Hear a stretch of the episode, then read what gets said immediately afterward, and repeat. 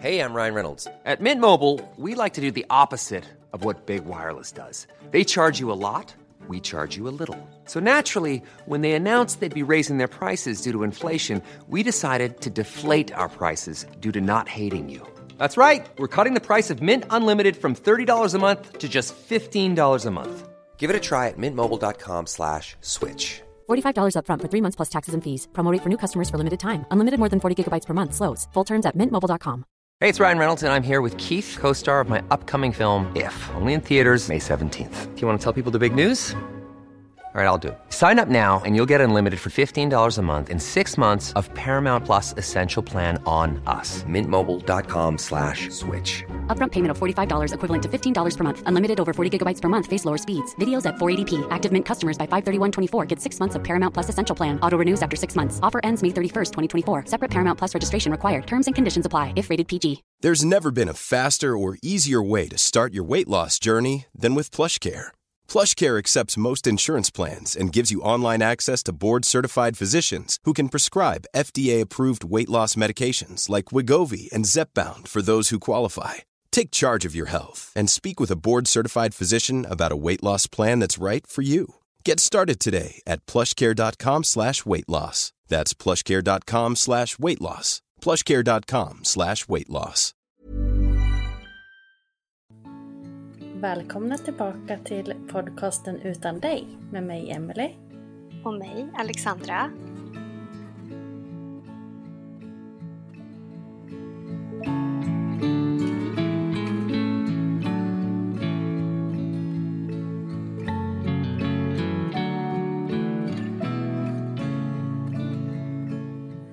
Idag har ju vi en gäst här via länk på distans som heter Sanna. Och det känns ju såklart väldigt speciellt för mig. För det är ju min lilla syster, Tures moster. Men eh, ja, det ska bli jättefint att spela in det här avsnittet med dig Sanna. Ja, tack. Du har ju varit intresserad av att vara med i ett avsnitt ganska länge och nu tyckte vi att det var dags. Vi vill väl med det här avsnittet både att du ska få berätta liksom utifrån dina tankar och känslor och upplevelser men också att det kanske kan vara men till nytta för någon annan att liksom få höra ur en mosters perspektiv. Men eh, det är ju inte alla som lyssnar på det här avsnittet som vet vad som hände med våran Ture, min son. Han eh, föddes och var som en frisk liten grabb tills han var ja, strax över sex månader. Då började han tappa motorik och ja, men våra sjukhusbesök satte igång och vi fick kort därpå reda på att han var på en dödlig och obotlig hjärnsjukdom som heter Krabbes sjukdom.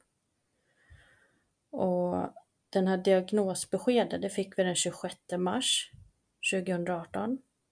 Så det är ganska precis fem år sedan nu när vi spelar in det här avsnittet. Och då när vi fick det beskedet så ja, men förstod ju vi direkt att vi hade liksom en begränsad tid att förhålla oss till. Att han skulle bli väldigt sjuk. Och mitt i allt det där så var ju du Sanna en väldigt stor stöttepelare för oss direkt. Liksom när vi fick reda på vad han bar på för sjukdom och ja, men när han började bli sjuk. Direkt så liksom kavlade ju du upp armarna och ja, men blev liksom våran hjälpreda på många sätt och vis. Så du har ju alltid varit en betydelsefull person för mig men liksom när allt det där hände så satte sig allting på sin spets liksom. Och det har jag pratat om förut också men ja, det blev ju en väldigt speciell situation. Mm. Och det blev ju väldigt speciella liksom, tillfällen som vi fick ja, men, ta tillvara på. Och det gjorde vi ju. Samtidigt som det var så här jättejobbigt och jättefint. För alla de här upplevelserna och sånt som man höll på med gjorde man ju liksom för en sån hemsk anledning. Det vart liksom så kort tid som vi ville hinna uppleva ett helt liv med honom liksom. För det vi fick reda på när vi fick hans diagnos var ju att små barn som får den här sjukdomen brukar inte överleva sin tvåårsdag. Och då var han ja, omkring åtta månader. Och han insjuknade väldigt fort sen, tappade många funktioner och dog sen den 3 december samma år. Så Ture blev nästan ett och ett halvt år och vi fick ungefär lika lång frisktid som sjuktid. Och det är jag väldigt tacksam över. Att vi har båda tiderna att se tillbaka på.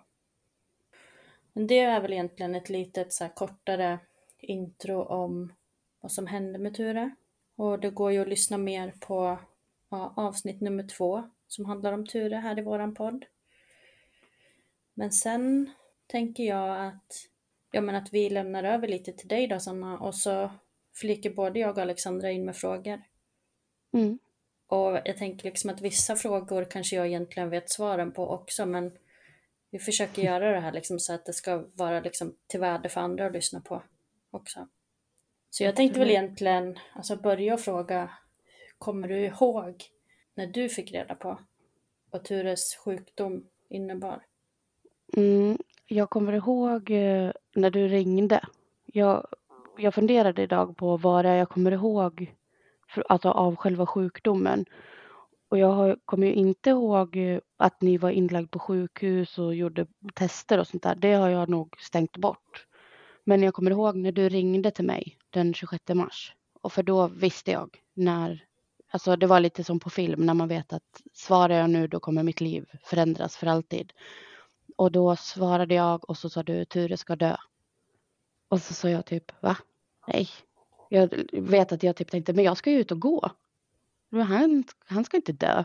Och, och så vet jag, jag, vi pratade inte länge alls, kanske bara typ fyra, tre, fyra minuter. Så, så det kommer jag ihåg och sen kommer jag ihåg att jag var på min promenad och var så jävla förbannad. Och jag ville inte googla på Krabbes och jag ville liksom inte veta samtidigt som jag ville veta allt. Så det är väl typ det jag kommer ihåg när jag fick reda på det. Sen tror jag att jag kanske medvetet har stängt av mycket typ kunskap eller information om Krabbes för att det är väldigt tungt. För mig har det liksom räckt eller vad man ska säga att min unge som jag tycker att han är, att han skulle dö. Jag ville liksom inte veta så jättemycket om Krabbes samtidigt som jag ville veta allt men att det blev för mycket att ta in. Allt liksom att ja, men kroppens funktioner kommer stängas av och, och sådana saker. Att det blev väldigt så här, tvådelat. Jag ville veta allt men jag ville också inte veta någonting. Mm. Så. Nu hoppar vi framåt ganska mycket men det tyckte jag var väldigt skönt med dig också för du behandlade ju han verkligen som en normal frisk kille hela tiden också. Mm.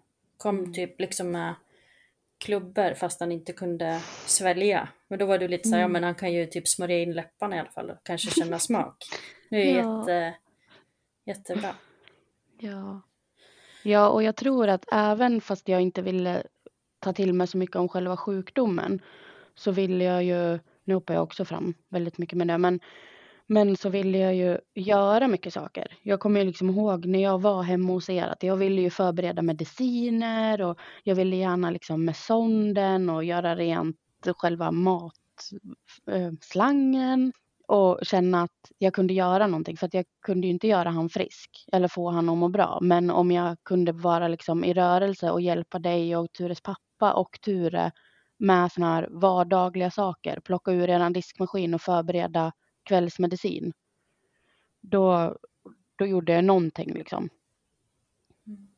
Och jag kommer ihåg när han hade sonden i näsan. Och när jag liksom så här, jag skiter i den här och att jag bara ville pussa på honom ändå liksom bara flyttade lite på den. Inte att jag tog bort den ur näsan såklart men att den här lilla stronken som alltid hängde där att det var liksom men bort med dig och liksom det är mitt goda ansikte, jag måste få pussa på det. Och, Medan jag vet att våra föräldrar var lite mer försiktig och, och rädd och jag, ja, jag kanske typ bortsåg från den där sonden på något vis.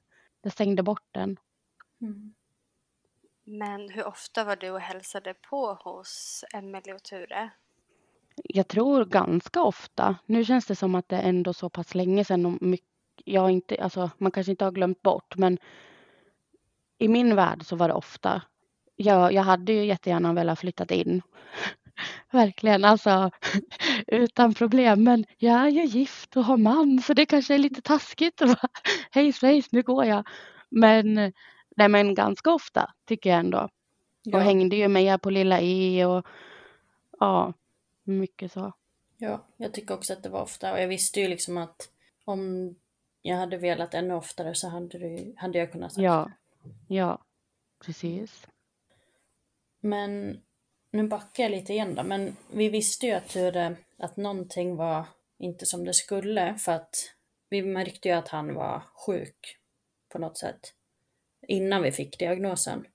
Mm. Så egentligen så, alltså det är klart att det blev en chock liksom, men vi visste ju att vi skulle få något slags besked av något slag. Men hur liksom var det för dig att typ berätta det för andra? Eh, jag tror att jag kan vara lite kanske bitchig. Att jag gärna berättar för folk eh, att Ture är död. Och då också att så här, Ture har en obotlig dödlig sjukdom. För att jag var så här, ska jag och vår familj leva i det här, då ska fan alla andra göra det också. Att lite det här att det är så orättvist, så då ska så många som möjligt veta om det. För att då ska de också må dåligt. Även om de inte känner mig jättemycket och inte ens hade träffat Ture så vill jag ändå liksom att jag tror att jag inte är finkänslig när jag pratar om han. Och det kanske är en ful egenskap men det är också både att jag vill berätta om Ture men och just där och då så var det nog att för att jag själv skulle förstå hans sjukdom eller att han liksom skulle dö så behövde jag säga det så pass många gånger för att jag skulle kunna ta till det i mig själv också. Men har du någon gång upplevt att du har typ blivit ifrågasatt? Att du eh, ja, men har tagit till dig Ture typ för mycket? Eller att så här, ja men du är ju moster, du är ju inte mamma liksom.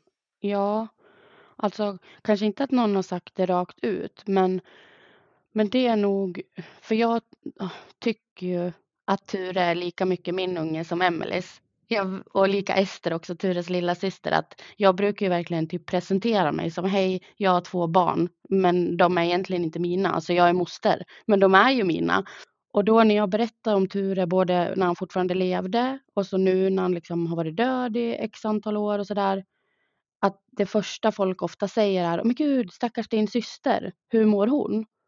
Och jag förstår den reaktionen, men då kan jag bli också att säga, men jag är ju moster och det är ju min unge också. Varför, varför frågar du inte först hur jag mår eller hur jag klarar mig, hur jag kan leva vidare? Så det är väl kanske mer det.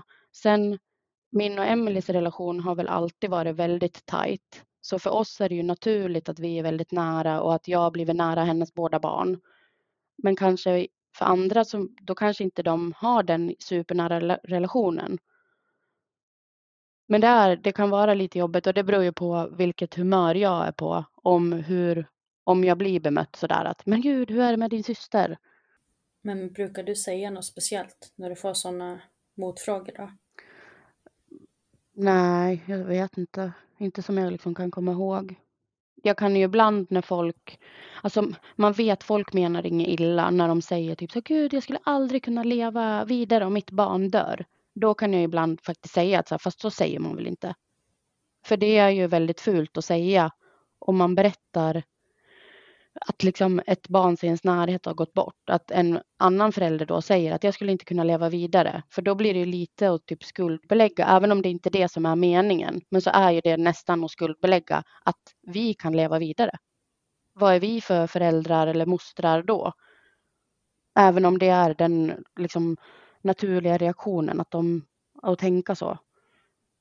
Men jag tror inte att om någon säger så här, hur, hur klarar sig din syster? Det jag kanske säger det är typ så här, men vad har hon för val? Ge upp eller fortsätta liksom. Men jag tänkte också om du hade något speciellt så här, svar i bakfickan som du körde med liksom, för att folk skulle förstå att det är din unge också. Mm -hmm. Nej. Nej, jag kanske får komma på ett sånt. Mm. Mm. Men jag skulle gärna bara vilja berätta lite om typ allting med mig och Ture och varför jag tycker att han är min unge lika mycket som din Emelie. jag visste innan du sa att du var gravid, att du var gravid. Det visste jag bara. Det var så mycket, du försade väl någon gång lite sådär också. Men när jag fick reda på det riktigt. Dels så blev ju min man helt plötsligt då faster, utbrast ju han, för att han blev så glad när Emelie och Tures pappa berättade att Ture låg i magen. Så det, det är roligt och han är ju fortfarande faster, faster Henrik. Och jag visste ju redan då att det här är kärleken, kärleken i mitt liv och att vi skulle bli bästisar och jag började planera redan då vad vi skulle göra. Jag skulle hämta Ture på förskolan och ljuga för hans fröknar att han var sjuk och ja, men han har feber och så sen skulle jag liksom åka med han på godisaffärer och vi skulle gå på bio och lekland. Så det var väldigt mycket så här planer ända från början. Det var på fars dag i alla fall som ni berättade att du var gravid. Ja, det var nog ish vecka 12. Ja. Mm. Fast jag visste väl att du också visste, men det var väl ändå lite så här att vi hade bestämt att inte säga och säga samtidigt. Ja. Och mm. ja. Och lika så här, eftersom som jag sa det där att jag inte riktigt minns så mycket om Krabbes och inte ville veta så mycket om Krabbes. Det är också verkligen jag, jag vet ju medvetet att halva tiden med Ture som vi hade han var ju en sjuk tid när han var sjuk. Men jag minns inte han som sjuk. Jag såg inte han som sjuk när han levde och var sjuk. Jag förstod ju att han var det, men jag tänker att det var all min kärlek som gjorde att jag ser inte han som ett sjukt barn. Jag ser ju han som bara mitt barn. Att jag kanske liksom inte riktigt förstod heller hur sjuk han var eller om jag inte ville förstå för att då skulle det bli för verkligt. Men förstod du det innan han dog? Ja, jag tror det. Eller jo, det gjorde jag. Alltså, jag förstod ju också hela tiden förmodligen, eller som en stor säkerhet, säkerhet. Men, men det var nog att jag inte ville förstå. Och nu förstår jag på ett annat sätt. När jag ser bilder på turen nu så ser jag ju att han ser ganska sjuk ut på många bilder, men som inte jag tyckte då. Han ser liksom trött ut och, och sådär, men det tyckte inte jag då. Men det kan jag också hålla med om. Och mer så här för typ förslappad i kroppen. Och... Mm. Men tror också att det har att göra med att du också ser Ester? Att, att man jämför lite liksom. Ja, men så kan det nog absolut vara. Men har du något så här favoritminne? Nej, det är nog när Ture var jätteliten. Han var ju bara någon månad och så skulle jag och min man få vara barnvakt. Ture skulle komma hem hit till oss och sova kvar ensam. Alltså det är nog för att det var så stort. För han var så liten och så kollade han på Brynäs hockeymatch med Henrik. Så Henrik satte på honom en Brynäs-mössa och Brynäs halsduk. Och när man ser den bilden nu, då är han ju pytteliten. han är liksom pytteliten. Och sen andra gången som, han var, som vi var barnvakt här hemma, det var någon månad senare. Då kom han iklädd, så hade han en mössa som var formad som en katt och så hade han en body med någon katt på och så fick jag ett vykort format som en katt. Det hörs att jag är en crazy cat lady. Och då stod det om, och frågade om jag ville bli hans gudmor. Eller om det till och med stod gudmoster. För efter det så blev jag också kallad gudmoster. Så det är väl lite sådana minnen. Ja, fint. Jag tycker nästan att du är gudmoster till Adrian. För du, ja. är, ju syster, du är ju syster till Emelie som är gudmor. Så Precis, det blir ju gudmoster. Ja, exakt. Ja. så du har fått en ny titel nu. Ja. Eller du har ju haft den förut. Men, ja, men du kan få räkna med honom också. Ja, vad fint. Det vill jag gärna. Oh. Ja. Eh, mm. Det som jag vet att Emelie har pratat mycket om det är att ni varit på Babblarna, ja. eh, Babblarna show. På Skansen var det va? Ja. Mm.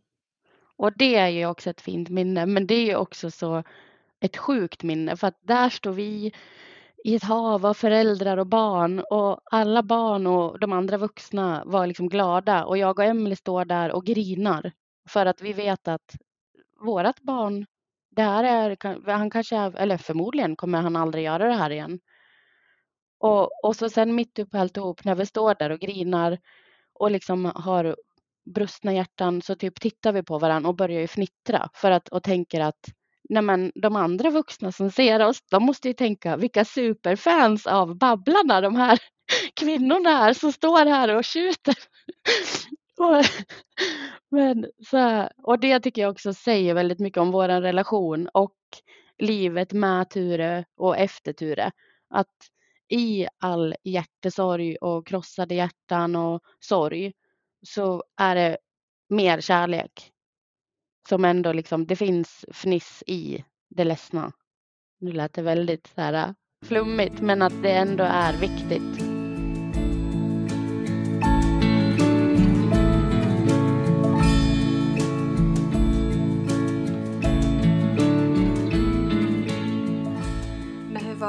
Att komma till Lilla E och vara där?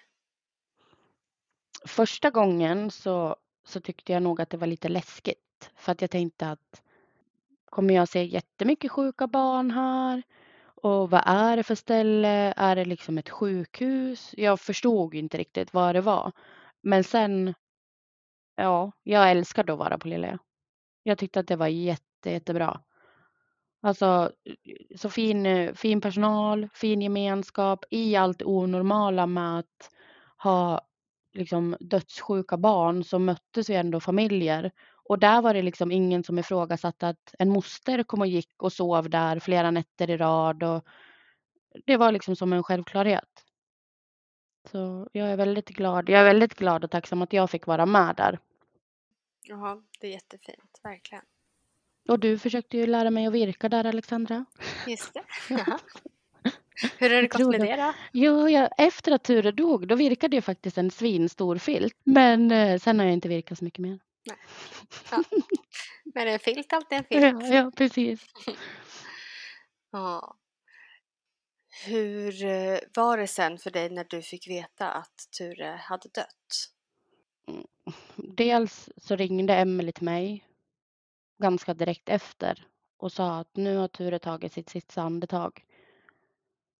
Och då vet jag att jag gick om, omkring i lägenheten, han hemma i Gävle och, och Henrik sa liksom att men ta det lugnt.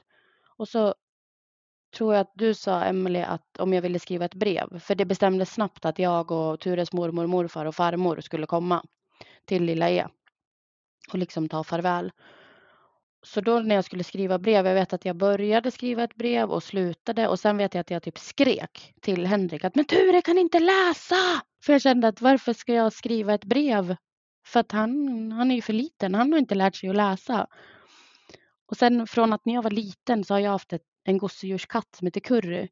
Och då fick jag för mig att jag måste ta med Curry så får Ture Curry. Och då tror jag att det var Tures mormor som sa när jag ringde till henne som sa att jag tror att det är bättre att du har kvar Curry för att liksom och ha han som stöttning. Och så sen så åkte vi till Lilla E och från Gävle och i vanliga fall, vad kan det ta att åka från Gävle till Stockholm? Två, 2.20, jag vet inte. Och alltså tiden som det tog att åka, det är den längsta bilfärden i mitt liv. Det kändes som att vi åkte bil i 20 dagar.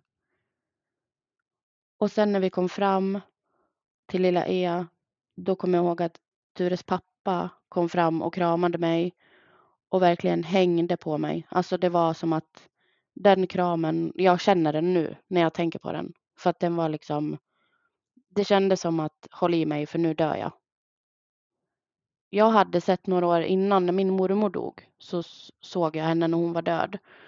Så att jag var nog inte jätterädd för att se en död människa. Men jag tyckte det var otäckt när Ture var kall. När jag liksom pussade på honom. Usch, nu blir jag lite ledsen. Förlåt. Man får bli ledsen. Så tänker jag fortfarande på, han har inte ens kunnat läsa det där brevet än. Alltså, jag vet inte om jag knäppte ett kort på brevet, jag tror det. Och jag kommer inte ihåg vad jag skrev. Och så kommer jag ihåg att det var så konstigt för att när vi var där på Lilla E och liksom i det där rummet där, där Ture låg och när vi skulle säga farväl och så. Så det var både fint och lite irriterande att vi blev bjudna på kaffe och kakor mitt uppe i alltihop.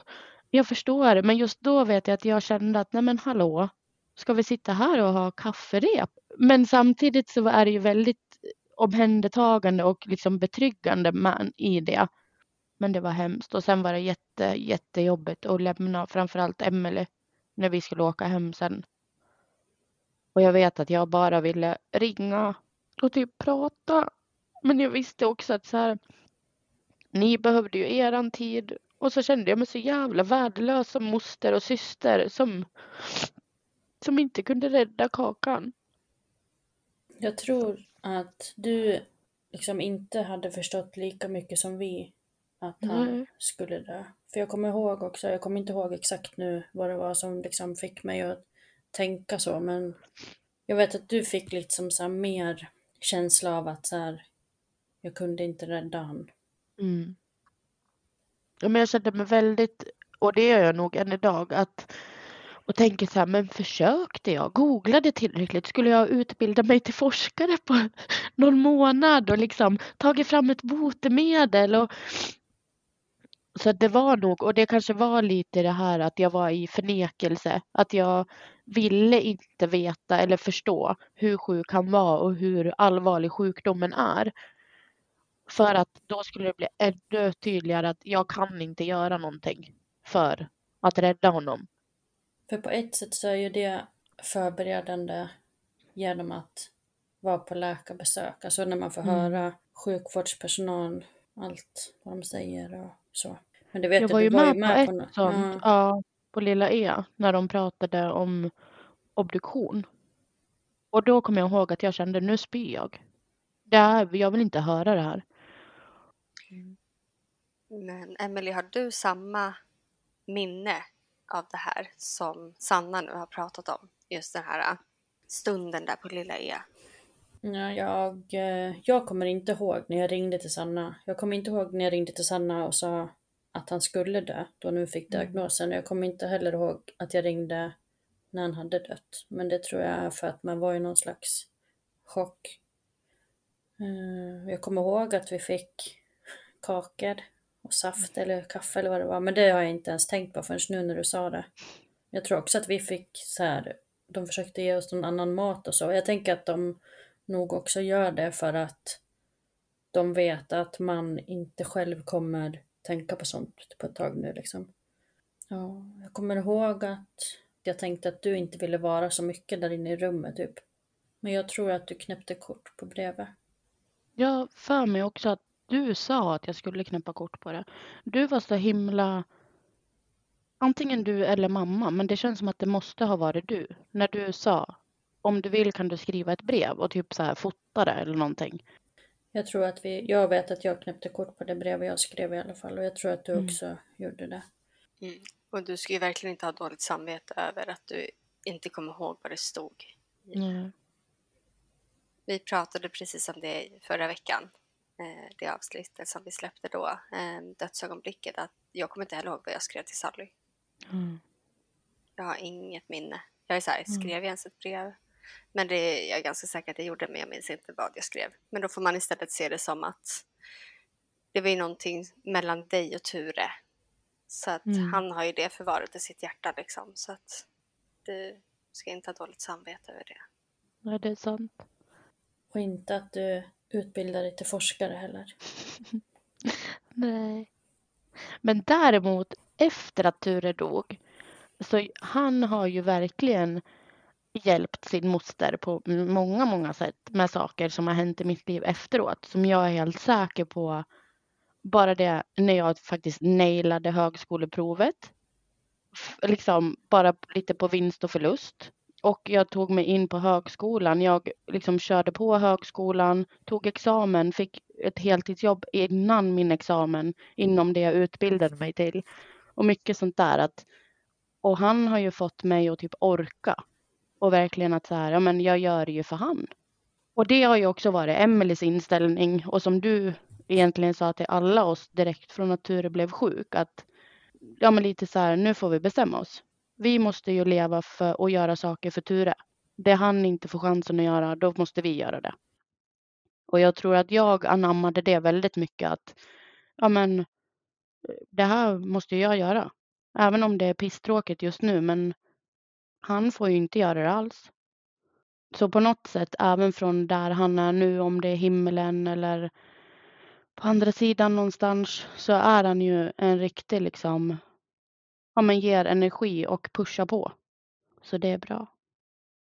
Nu kanske det är konstigt att jag ställer den här frågan, men hur har det liksom varit då att, ja men för jag kan ju själv tycka att det har varit jobbigt ibland att se dig ledsen. Men oavsett vad du än säger så är han ju mest mitt barn. Och liksom hur, hur har det varit att eh, liksom se sin syster gå igenom en sån här sak?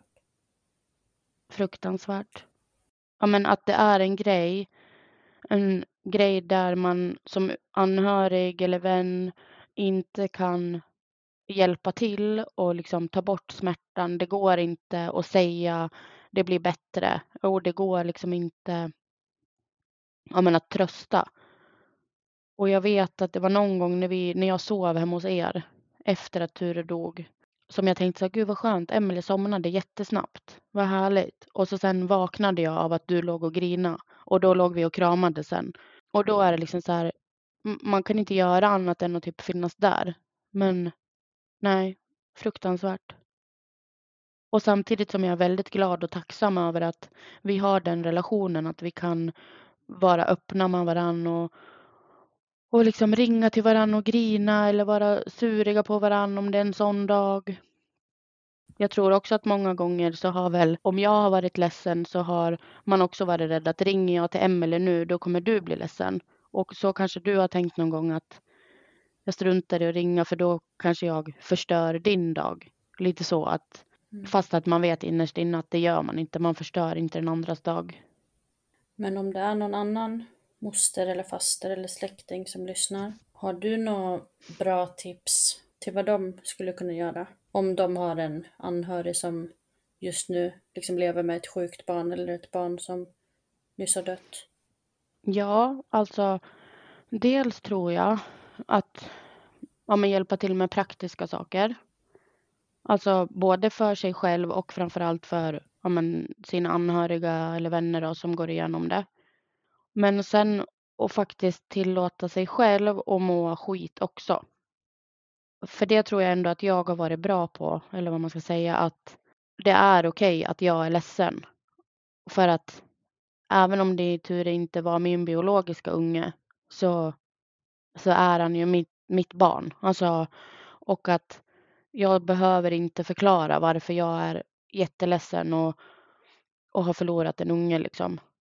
Så att jag tror att finnas där och gör allting, alltså knäpp kort, men eh, gör saker även om föräldrarna kanske säger att det behövs inte, jag orkar inte. Alltså man ska ju också vara lyhörd. Men jag tänker mycket på när vi hade fått Tures diagnos. Det var ju liksom vid påsken sen. När jag ville göra han till en påskkärring. För att sånt, även om det där och då var skitdrygt och att du inte alls hade lust med det så tror jag att i slutändan så kan, är det sånt som också betyder mycket. Så typ lyssna på de anhöriga men skit också lite i om de säger nej. Alltså, lite så. Jag tycker det låter jätteklokt. Hiring for your small business? If you're not looking for professionals on LinkedIn, you're looking in the wrong place. That's like looking for your car keys in a fish tank. LinkedIn helps you hire professionals you can't find anywhere else, even those who aren't actively searching for a new job but might be open to the perfect role. In a given month, over 70% of LinkedIn users don't even visit other leading job sites. So start looking in the right place. With LinkedIn, you can hire professionals like a professional. Post your free job on linkedin.com slash people today. Hey, Dave. Yeah, Randy. Since we founded Bombus, we've always said our socks, underwear, and T-shirts are super soft. Any new ideas? Maybe sublimely soft. Or disgustingly cozy. Wait, what? I got it. Bombus. Absurdly comfortable essentials for yourself and for those facing homelessness. Because one purchased equals one donated. Wow, did we just write an ad? Yes. Bombas. Big comfort for everyone. Go to bombas.com slash ACAST and use code ACAST for 20% off your first purchase.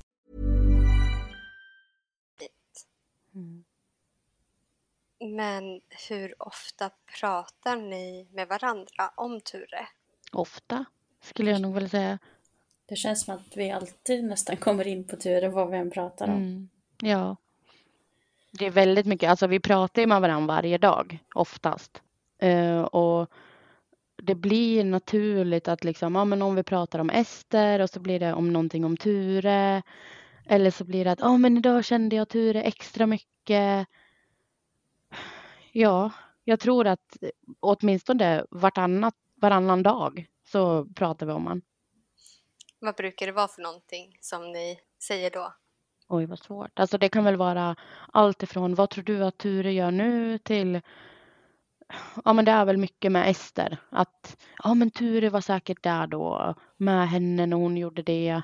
Och ibland så kommer vi också in på liksom att om vi fantiserar och håller på, då kanske ibland blir så här, men gud, vad håller vi liksom på med? Det, Mm. Han är stendöd, liksom. Mm. Att man blir typ så här så jävla trött på att han är död.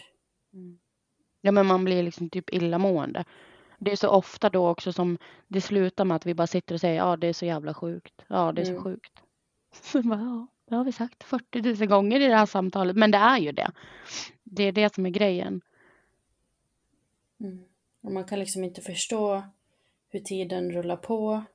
Det känns både som att den har stått still och gått jättefort. Mm, verkligen. Men efter att Ture hade dött så hade ni en jättefin liten minnesfest. Mm.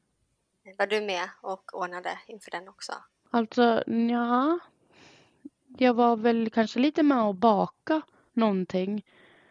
Eh, men sen så skrev jag en dikt eller en text som jag var stensäker på att jag skulle klara av att läsa upp. Och sen stod jag på det där minneskalaset och skulle börja och det gick ju inte alls. Det bara brast ju. Så då fick mamma lätta över och hon var så tapper och stod där och hennes röst brast men hon liksom fortsatte att läsa den där texten. Men jag har inte så mycket minne av den tiden så att jag vet jag tror inte att jag var så hjälpsam då direkt. Inte något specifikt som jag kan komma ihåg. Mm, Jag tror att vi hjälptes åt ganska mycket allihopa. Liksom alla Jag vet att du lite. med Silvia-kakan, du vispade så himla länge så att jag blev nästan irriterad. Men hur länge ska du vispa? Den är fluffig. Nej, lite till, lite till.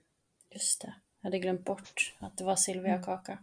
Det Mm. skulle ju vara lite betydelsefullt för att det förknippas med lilla E liksom. Mm. Och med dig Alexandra också. Tycker du? Mm. Mm. Men Sanna, du har ju pratat lite om att Ture har varit med dig när det har hänt eh, ja, bra saker i ditt liv. Mm. Har du några andra så här tecken som du har fått från Ture? Alltså, kanske inte direkt något tecken, några fysiska tecken, men det är ju det är många gånger som jag bara känner att ja, men nu, nu är han och leker titt ut med mig. Det var någon gång när jag kände nästan som att men gud, nu ska vi leka kurragömma här hemma och jag kände så här, nej men det här är lite kusligt, jag kan inte leka kurragömma med en spökunge liksom. Men sen så, jag är ju extremt spökrädd. Så att jag vill ju inte heller lite som Emelie också är, alltså att man vill, man vill gärna få något tecken men inte så att man blir rädd. Och det får inte vara kusligt utan så att han har nog mer gett ifrån sig känslor. Alltså att jag bara vet att nu är han här. Och sen så är det väldigt mycket, en av mina katter, tjocka katten, är väldigt galen i saker som tillhör Ture. För jag har ju lite gosedjur efter han. Jag har en Bibbi, från Babblarna gosedjur-Bibbi. Den kan inte jag ha framme för att tjocka katten blir tokig i den. Alltså han trampar på den och ska liksom slicka på den och vägrar släppa ifrån sig den. Och det tänker jag är ett tecken att, för han, tjocka katten gör inte så på andra grejer. Och sen har jag ju en mustaschtröja efter Ture. Och den vet jag också att tjocka katten är liksom tokig. Så det kanske kan räknas som ett litet tecken. För de säger ju att djur är ju lite öppna och sådär. Den här videon som Emily har på när Tures gåstol börjar Ja. spela. Mm. Är det ett så här kusligt tecken? Ja, fy. Usch.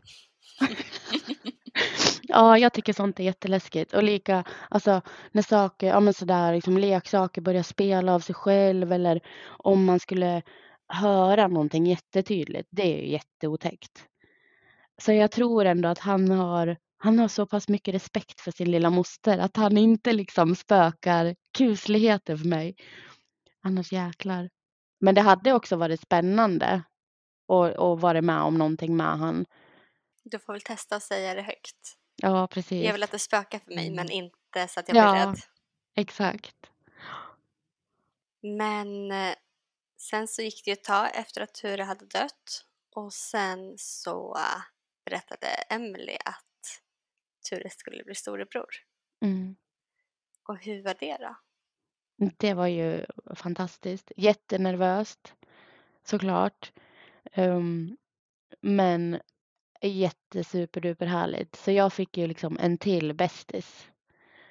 För först är ju Emily min bästis, sen kom Ture och blev min bästis och sen Ester.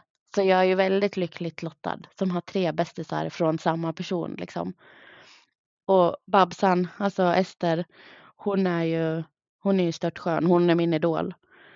Och hon har ju verkligen kommit in med så mycket kärlek och glädje i hela familjen, i hela världen liksom. Och jag är ju säker på att Ture är ju med på något vis med henne också. Och när Ester har varit här hemma hos mig när jag varit barnvakt, då kan jag ju ha lite så här, brukar du se Ture? Brukar du leka med Ture? Och det var någon gång när hon sa ja. Och då var jag så här, nej, säg inget. Hon sa det ja. Men hon är härlig. Och hon är ju också min unge. Det är ju verkligen, de har legat i Emelies mage. Hon har gjort allt jobb. för att liksom få ut dem och sådär. Men eh, mm, de är ju mosters barn liksom. Nej men det är fint. Har ni känt, nu blir det en fråga till er båda, men har ni känt att eh, er relation har blivit eh, ännu tajtare efter det här? Ja, det tycker jag. Emelie bara, nej. Jo, det tycker jag absolut. Jag vet egentligen inte om den har förändrats så jättemycket. Men Nej. om det gick att få tajtare så har den väl blivit det. Mm. Och man har väl lärt känna varandra på en annan nivå. Alltså för att man har upplevt andra situationer liksom. Så det är väl en sak att man har förstått varandra i ytterligare dimensioner i livet på något Mm. sätt. Ja, men verkligen. Ja, men som utomstående så ser man ju vilken fin relation ni har. Det Det tycker jag verkligen.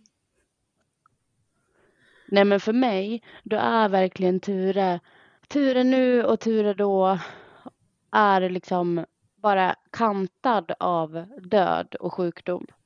Det är liksom själva innehållet, det är ju mest bara kärlek och glädje. Och liksom det fina. Jag är ju stolt som en tupp över att få vara hans moster. Så jag tror att det är därför det blir svårt också för mig att prata om sjukdomstiden. För att det var bara en liten parentes i allt det stora liksom. Men vi fick ju reda på också att Tures diagnos, Krabbes sjukdom, är en genetisk sjukdom. Och både jag och Tures pappa då bar på en trasig gen, enkelt förklarat. Och då fick Ture båda våra trasiga. Så man kan ju antingen insjukna eller vara som oss, att man har en frisk och en sjuk gen då, att man då är bärare. Eh, och det betyder ju också alltså att både mina föräldrar och Antes föräldrar, någon av dem också bär på en sjuk gen. Så även du fick ju också välja om du ville testa Sanna. Mm, Vill du berätta lite om det? absolut. Jag, jag kommer inte ihåg. Vem, alltså, de måste jag ha frågat dig och så fick jag frågan om jag ville testa. Och då ville jag testa. Det var ju bara, jag har för mig att det var stick i fingret. Um, och lämna ett sånt litet blodprov. Och så sen fick ju jag svara att jag också var bärare för den här sjuka genen, eller för krabbes. Och då fick jag väl också veta att om jag och min man skulle vilja skaffa barn så skulle han också kunna få testa. Eller om han ville göra det då, men han ville inte det då. Och vi har väl liksom aldrig velat skaffa barn och haft den, det suget efter att ja, men skaffa familj. Så han har ju inte testat än. Jag tror liksom inte att han kommer lämna något sånt test heller eftersom vi inte har några planer på att skaffa barn. Men jag tyckte ändå att det var bra att veta. Egentligen vet jag inte varför det är bra för mig att veta, men ja. Men ett beslut om att inte skaffa barn har inte att göra med Krabbes sjukdom för er. Nej, det har varit innan. Innan allting med Tures, Tures sjukdom och sådär. Jag älskar barn men jag vill inte ha egna. Så det har liksom ingenting med någon rädsla för sjukdomar eller att barn dör. För att även fast barn dör, vilket man får höra bland annat i eran podd, så är det ju fler barn som lever. Så det har liksom inte med någon rädsla för det att göra utan det är mer bara att nej, det går bra ändå. Men då på tal om det här med generna. Har era föräldrar också testat sig då? Nej. Utan det är för att man vill se liksom framåt sett? Jag tror det. Jag har för mig att, att det var så att eftersom ja, de hade ju bara fått se då vem av dem som var bärare. Men att jag kanske fick prova då, eller ta test utifall jag skulle liksom skaffa familj. Mm, just det. Och Emelie, du har ju fått Ester efteråt. Mm. Och hur ser bestämmelserna ut där då? När hon låg i magen så fick vi ju göra ett moderkaksprov och fick då reda på att hon var frisk. Men det provet visade inte om hon var bärare eller inte. Eh, Och ett sånt prov har inte vi fått bestämma om vi vill att hon ska göra utan det får hon bestämma själv. När hon fyller 18 tror jag att det är. Eh, Men hon är frisk men kan alltså vara som oss då, bärare. Och hon har liksom rätt då att få ta ett sånt prov om hon vill. Mm, absolut. Vi brukar fråga våra gäster så här i slutet av avsnitten också hur man äger sin sorg. Och då vill ju vi fråga dig Sanna hur du äger din sorg. Ja, jag äger min sorg genom att inte hymla med den. Jag är väldigt öppen med vad jag har gått igenom. Och det tror jag hjälper mig att ja, men, eh, leva med sorgen. Att jag stänger inte in den i mig själv utan jag ibland kanske till och med är lite väl öppen och glömmer bort hur känsligt det faktiskt är, det här ämnet. Men så på det sättet tror jag att jag äger den och att ja, men den får ta den platsen i mitt liv som den känner att den behöver just här och nu liksom. Väldigt klokt och fint. Då vill ju vi tacka väldigt mycket för att du ville vara med. Och det var väldigt fint att få höra om er relation och om din relation till Ture och till Ester. Tack för att jag fick vara med. Tack så mycket för att du ville det.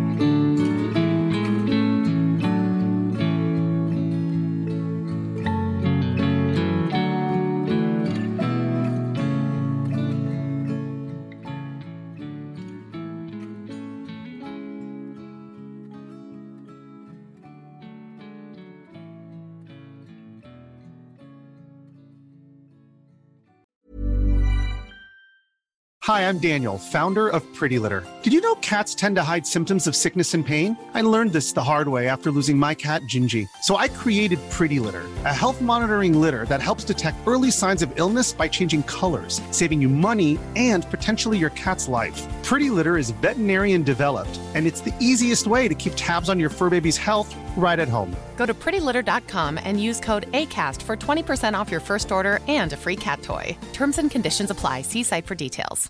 Imagine the softest sheets you've ever felt. Now imagine them getting even softer over time. That's what you'll feel with Bowl and Branch's organic cotton sheets. In a recent customer survey, 96% replied that Bowl and Branch sheets get softer with every wash. Start getting your best night's sleep in these sheets that get softer and softer for years to come. Try their sheets with a 30-night guarantee. Plus, get 15% off your first order at bowlandbranch.com. Code BUTTERY. Exclusions apply. See site for details. Hey, it's Paige DeSorbo from Giggly Squad. High quality fashion without the price tag. Say hello to Quince. I'm snagging high-end essentials like cozy cashmere sweaters, sleek leather jackets, fine jewelry, and so much more. With Quince being 50 to 80% less than similar brands. And they partner with factories that prioritize safe, ethical, and responsible manufacturing. I love that. Luxury quality within reach. Go to quince.com slash style to get free shipping and 365 day returns on your next order. Quince.com slash style.